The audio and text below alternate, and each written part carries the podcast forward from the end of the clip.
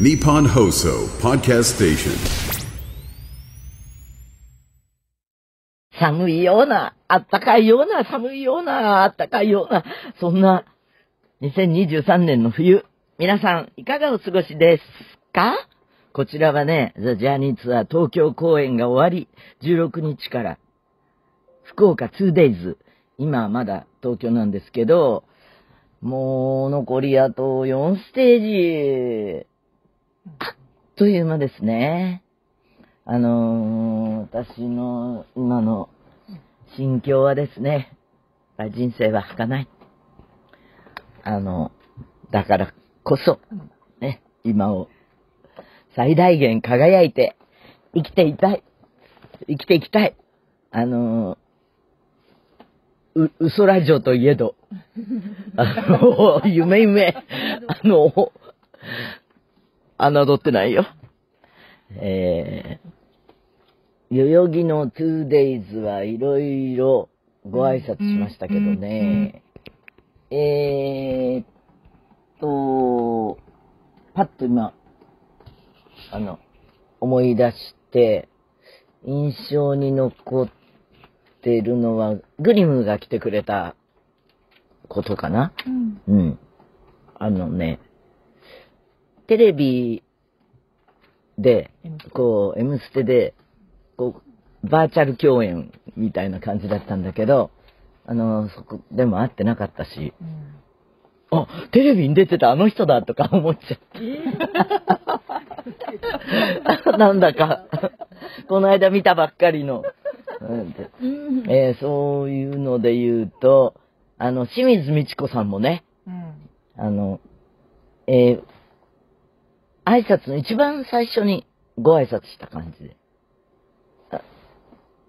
どういうふうに人に会うかというと、私ね、終わった後はね、さすがに、あの、かなり疲労困憊で、あとね、撤収があるんですよ、いろいろ。それに反省会もあるし、顔の撤収でしょ、あの、髪のいろいろケアでしょ？翌日に備えて、あの、シャンプーするんだけど、もうその話すると長くなっちゃう。もう一日終わっちゃうぐらいな、あれでね、あの、このツアーで各地に行くじゃないですか。そうすると、あの、スポーツアリーナだから、シャワーの施設がね、あの、上に、でっかいのがついてて、ジャー、ジャーってなるところが多い。でも私は、普段、あの、シャンプーをするときにですね、お祈りって言ってるんだけど、あの、スポンジをね、二つ、膝の下に、フェイススポンジを敷いて、あの、膝まついて こういう風に洗うんですよ。だからシャワーの高さが、シャワーとか、あの、何？じゃ、蛇口の高さが、程よくないとね、ごっつんしちゃったり、あの、バーって飛び散って。それはなぜかというとね、あの、松江区のせいだったの。あの、せ、石鹸分が顔についちゃうと、松江区も取れちゃうあれだったんで、そういうやり方になってたんだけど、あの、LED 松江区にしたらね、あの、もう大丈夫になったよ。そう。それで、あの、かといって、ガーなんかほらコマーシャルであるじゃない。あの、あの、顔、メイク落としたり、ビューって。あんあんなことまではしないけれど、とにかく程よい高さのところがないから、ホテルで翌日のために、ホテルで、あの、髪を洗って、二日目のステージの入りするか、で、そこでドライから始めてもらう。金ちゃんに。か、前の日に条件が良ければ、1日目終わった後に、洗、会場で洗って、そのままドライしてもらって、翌日の起きる時間を少しでもセーブできるっていう。いあのつまんない？こんな話してても。なかなか大変なんですよ。やっぱり一回一回、あの元の髪の毛は、あのジェルで固めちゃ、シンクロの人みたいにしちゃって、そこで、まあ、あの、内輪話をしちゃうと、そこに前髪をつけたり、ポニーテールをつけたりするやり方なんで、あの、がっつり固めてるところをですね、がっつりってわけでもないけど、あの、やっぱり一回一回取らないと汗もいや、だからドライがかかるよね。うん。あの、私ね、あの、毛量が多いのよ。細くて。そう。それね、あの、だから乾かすのに、洗うのにも乾かすのにも、すごい時間かかるんだって言うと、あの、少ないよりずっといいですよって、美容系の人にはみんなに、あの、励まされるんだけど、うん、励、励まされてハゲちゃったら困っちゃう。あの、えっ、と、何ダジャレ言ってる場合じゃないんで。そ、そんなわけで、あの、終わった後はね、忙しいんですよ。うんだから、めったに終わった後に人に会うことはない。うんでもね、あの、アーティストで、やっぱりこう、タイトにせっかくだから、話したいなっていう場合は、うんえーっと、ステージ後に、楽屋でもう、もう本当に野面で会うっていう感じなんだけど、まあそれも親近感湧いてね、うん。あの、そんなもんだよってなることもある。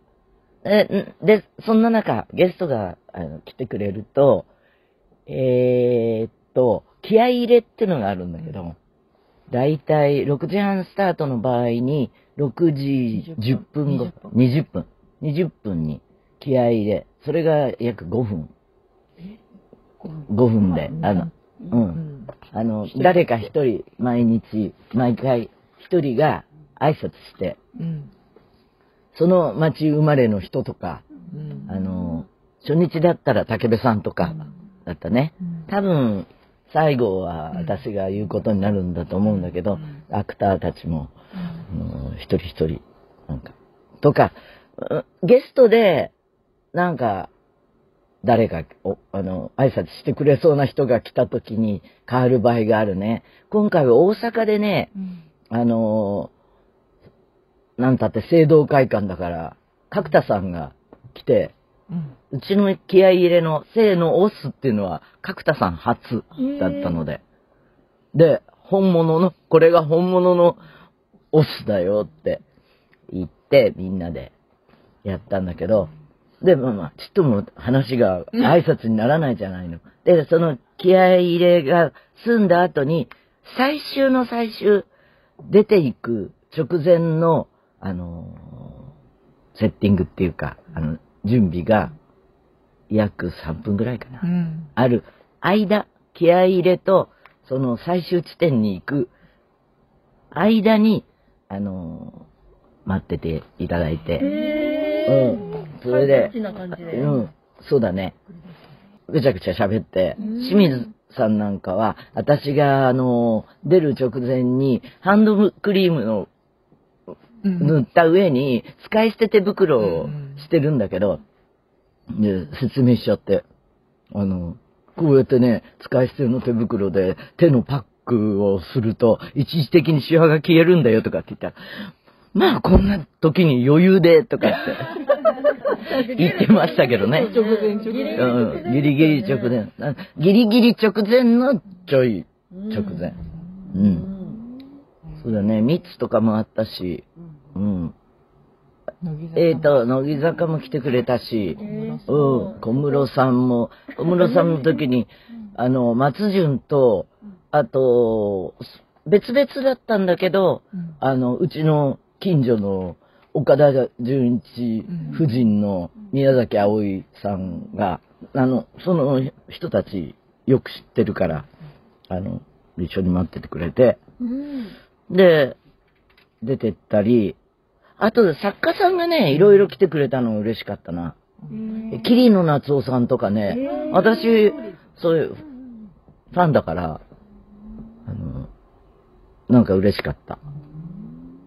今回じゃないけど、川上ひろみさんとかね。うん。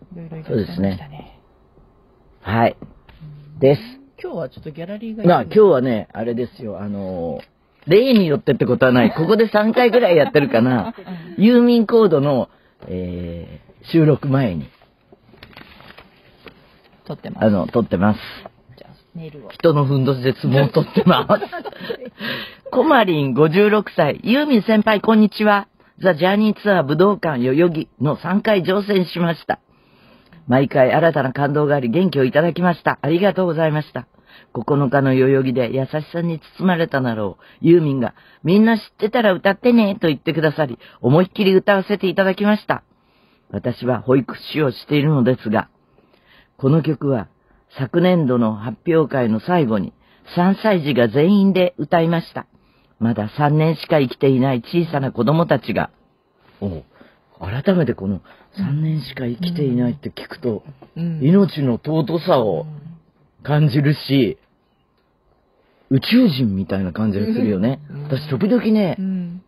幼児って、うん。あ宇宙人だなって思う時がある。うん。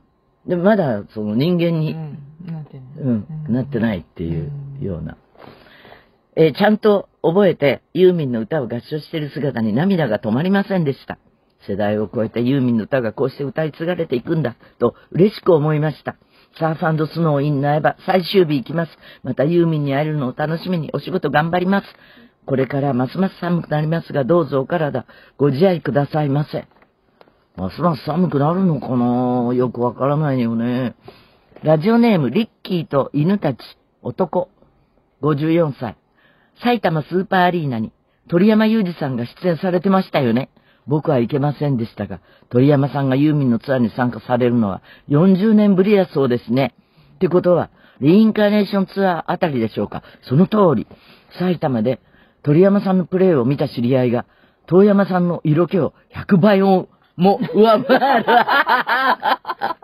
これ、創作報告しなくちゃね。遠山さんの色気を100倍も上回る。妖艶さだったと熱く語っていました。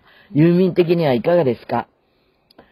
うーん、その、同じステージに立ってギタリストの色気に触れている時間がないっていうか、暇がないんだけれど、あと、あの、ギターをやってる人にとっては、よりそういうことがわかるでしょうね。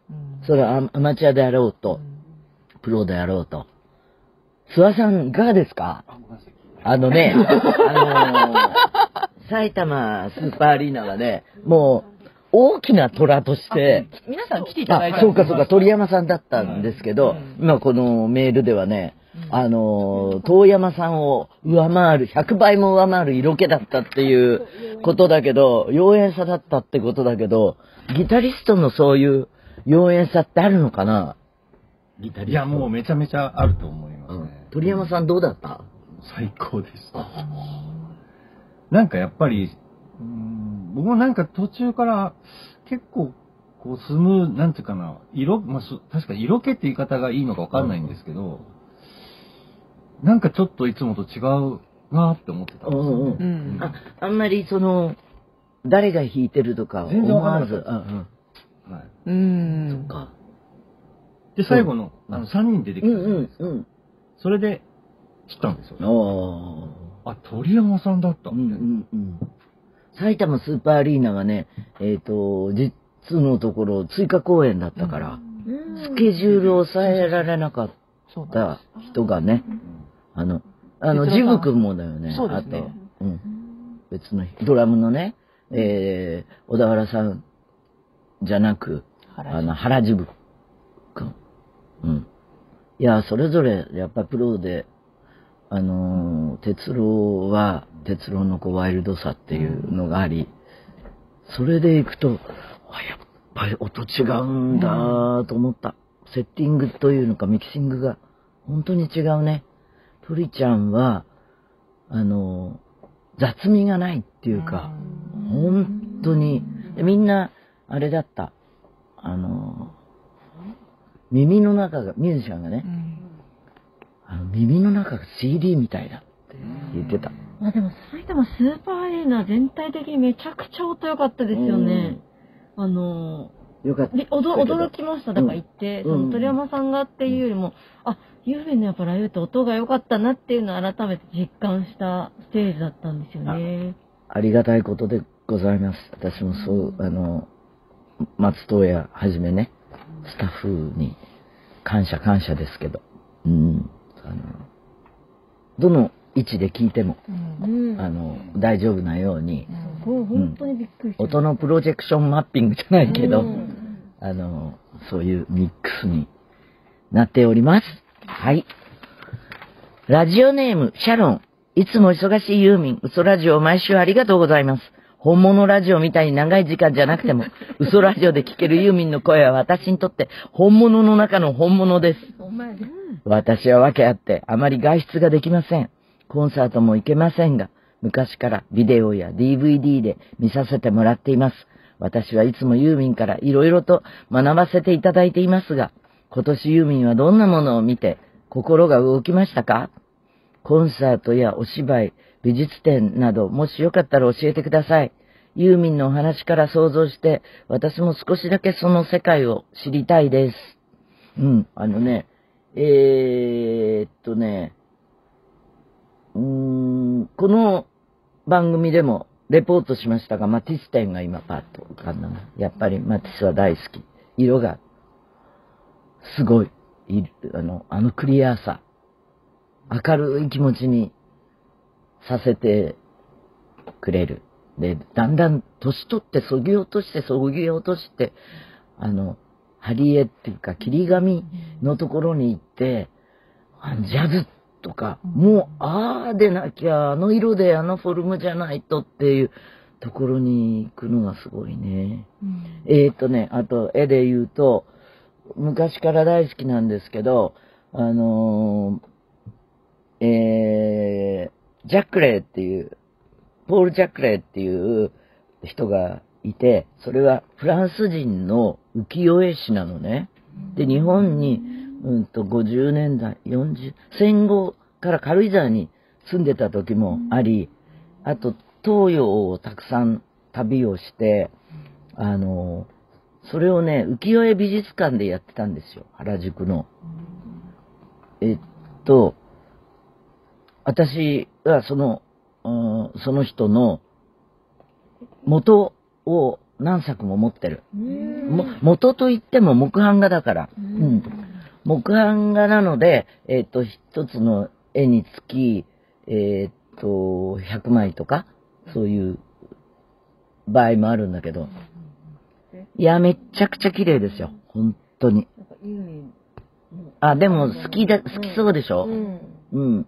あのね、好きな絵ってね、マティスみたいになっちゃうとちょっとわかりづらいけど、イラストレーションとか、こういう、あの、具象の美しいものとかだとね、ステージに役立つっていうのか、ポージングとか、自分の頭の中に刷り込まれてると、急に松任谷から、あそこはなんとかのポーズねって言われても、あ、あパパラパラパラパラって頭の中のアーカイブがあれして、あ、じゃあこれはボッティチェリーのヴィーナスで行こうとか、そういう、なるわけ。あと海外でいろいろ見た彫刻とか、そういうのが、街角のこうブロンズとかそういうのでも、あの、だから、まあ、いいろんなものを見るっていうのは、潜在意識に入って、いいっす。